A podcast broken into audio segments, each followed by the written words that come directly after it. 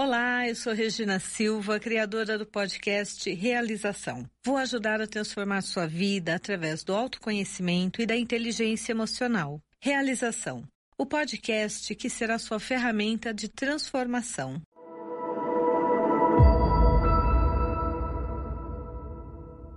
Hoje nós vamos falar como transformar a sua vida através da constelação. E para falar sobre isso, eu acho que primeiro eu preciso falar um pouquinho sobre como isso me fez perceber mudanças na minha vida. Eu acho muito legal quando nós começamos a falar sobre um assunto, nós também explicarmos para o outro por que, que nós acreditamos nesse assunto. Há 17 anos atrás, uma amiga me ligou, uma amiga psicóloga, e me disse que a escola do filho tinha pedido para ela usar uma técnica que não era tão conhecida, que era a constelação sistêmica familiar. E ela, na verdade, estava com receio de usar. Minha amiga é um pouco mais tradicional. E ela me disse: você gosta de coisas novas. Você não quer experimentar essa técnica? E aí, se você achar que é segura, eu levo o meu filho para fazer. E óbvio, né? Como eu brinco, e quem me conhece sabe disso. Eu sempre falo: a curiosidade matou o gato. Miau, miau, miau. Eu sou o gato.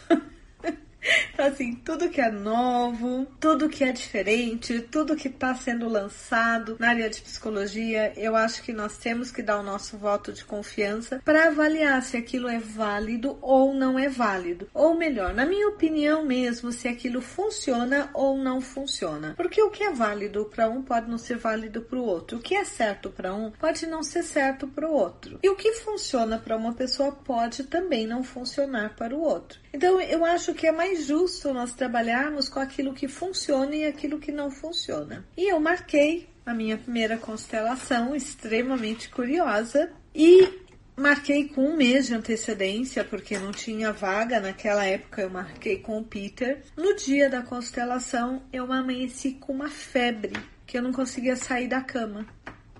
E eu fui obrigada a desmarcar a minha constelação. Então, a minha primeira experiência com constelação efetivamente não ocorreu. Por quê? No dia, eu lembro de ligar para a pessoa e falar: Olha, eu não estou conseguindo sair da cama. Eu tô com tanta febre, tanta dor no corpo que eu não consigo sair da cama. E ela dizendo para mim: pegue um táxi e venha. E eu dizia, eu pensando comigo, essa mulher é maluca. Como é que eu vou com febre, com dor no corpo, eu não tô conseguindo levantar da cama? E fazer um processo. Eu vou piorar. E eu não fui porque eu não tinha condições físicas. Uns dois ou três meses depois, uns dois meses depois, eu estava numa festa. Conheci um grupo de pessoas dessa festa e eles começaram a falar sobre constelação. E uma das pessoas disse: Gente, isso mudou minha vida da água para o vinho. A minha relação com o meu pai, meu pai nunca me aceitou como eu era. Essa pessoa, ele tinha uma questão muito específica que o pai não aceitava. E depois da constelação, parece que a minha relação com meu pai se transformou. E eu fiz com uma pessoa incrível. E óbvio, né? Eu ouvi, eu falei, uau, eu quero entender mais. Eu marquei com essa pessoa e fui fazer a minha primeira constelação. E dessa vez eu não tive febre, eu não tive nada. Eu cheguei lá super feliz, duas e meia da tarde. Nesse período haviam sido publicados cinco ou seis livros do Hellinger. Eu tinha lido todos.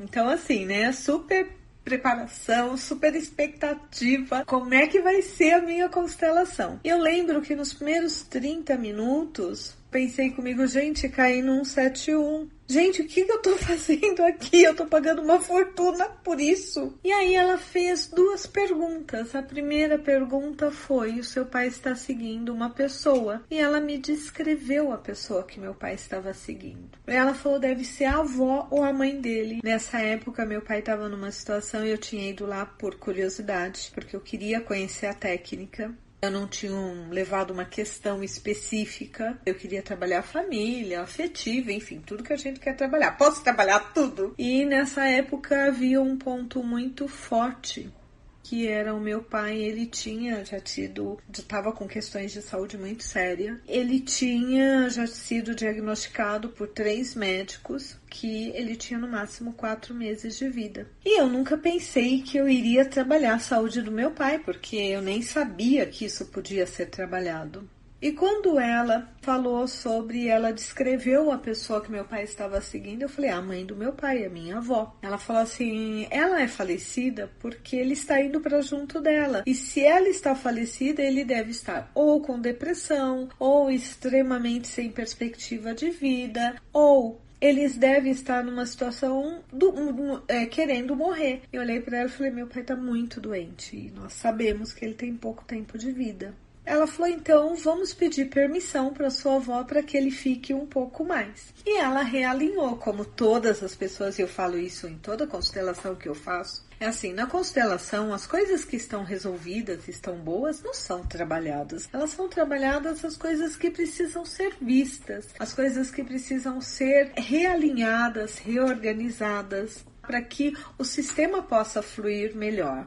E minha avó foi honrada e foi colocada no lugar dela como passado, meu pai como presente e eu e meu irmão como futuro. E aí ela vira, né? Ela estava fazendo o meu papel, ela tava, ela entrou no papel da minha avó, olhou para todos os personagens, ela usava, eu aprendi a minha formação mais forte foi com essa pessoa, a Misa Nobre, que na, foi minha primeira constelação e a quem eu sou extremamente grata por tudo que eu aprendi, por tudo que eu vivenciei, mas como em tudo na vida a gente tem início, meio e fim nas relações. E ela virou, olhou, ela estava no papel da minha avó. Ela olhou bem para minha mãe. Ela me perguntou: "Por que a sua avó olha para sua mãe com um certo preconceito?" E eu olhei e falei assim: "Como assim?" Ela falou assim: "Sim, a sua avó olha para sua mãe com um certo preconceito. Por que que ela tem preconceito em relação à sua mãe?" Qual é o problema da relação das duas? E aí eu comecei a ir, né? Porque quem me conhece, quem não conhece a minha família, não sabe. Mas a minha mãe é descendente de africanos, indígenas e português. Então, a minha, eu sou. Já perguntaram para minha mãe se eu era filha do primeiro casamento do meu pai. E eu sou a cara da minha mãe com as cores do meu pai. Eu peguei o melhor dos dois mundos, né? Peguei o, o corpo mais assim, africano, indígena, com todas as cores europeias, né? Estilo de cabelo, tudo. Só que quem me conhece, quem não conhece a minha família, nunca vai dizer que eu tenho uma mãe de com antepassados africanos e indígenas. E eu olhei e falei, gente, isso é sério. Primeiro minha avó, agora a minha mãe cara, isso daqui eu preciso entender mais, eu preciso aprender mais sobre isso. Eu fiz a constelação, quem já fez constelação comigo sabe, é o passo a passo. Foi daí que eu aprendi a trabalhar dessa forma. Honramos a Europa, honramos a África, honramos os indígenas, religiões deles, os meus pais, os meus avós os meus irmãos. Na época foi muito interessante porque eu estava num relacionamento e ela olhou e falou: "Olha, eu acho que esse relacionamento ele tá muito complicado, talvez você tenha que reavaliar". E eu tava tão empolgada com a constelação que eu falei: "Cara, o relacionamento eu olho depois, eu quero primeiro entender um pouco mais disso". Terminei minha constelação quatro e meia, era meu rodízio, vim pro consultório, atendi. Oito e meia da noite eu saí, fui jantar com os meus pais, porque era aniversário da minha mãe. E quando eu cheguei na minha casa, eu lembro que minha mãe abriu a porta. Ela abriu a porta e eu vi sentado, tá? Quando você abria a porta da casa de onde minha mãe morava, você via o sofá tá? Porque você dava direto pra sala. E eu vi o irmão da minha mãe. E eu pensei comigo, gente, tantos dias que meu tio vir na minha casa, ele tinha que vir hoje. Por quê? Porque eu tinha um pai que brigava com a sombra. E estando doente, ele estava mais irritado ainda. Então, nós fazíamos o possível e o impossível para o meu para manter a paz. Mas meu pai estava numa fase que ele brigava com a sombra, ele era capaz de brigar com a gata, né? E de repente nós tivemos o jantar e meu pai estava uma pessoa que eu não conhecia, uma pessoa calma, tranquila, ponderada, muito mais amoroso do que normalmente ele era. E eu fiquei chocada, né? Que eu falei, gente, meu pai não brigou com ninguém. Eu fiquei quase duas horas na casa da minha mãe, meu pai não brigou uma única vez comigo. Uau! O que, que aconteceu aí? Quando eu lembro de quando eu fui embora, minha mãe me levou até o carro e eu perguntei para ela o que, que aconteceu com o pai. O pai está diferente. Ela falou: Eu não sei. O seu pai deitou às duas e meia da tarde e acordou às cinco. Eu tenho a impressão que trocaram a alma dele. E eu olhei para minha mãe e falei: Ah, deve ser o trabalho que eu fiz hoje. Só que minha mãe é do interior de São Paulo e ela achou que eu tivesse ido numa benzedeira, numa pessoa que fizesse um trabalho espiritual. Ela falou: Meu Deus, você fez um trabalho espiritual. Eu falei: Não, não, não. Eu fiz um trabalho de psicoterapia e paguei o preço de psicoterapia. Não me venha colocar. Eu, eu entendo, minha mãe é super, hiper, mega católica, né? E eu fui para casa e meu pai viveu 10 meses a partir daquele dia. Nós tínhamos uma expectativa de que ele vivesse quatro. Foram os melhores 10 meses de relação que eu tive com meu pai.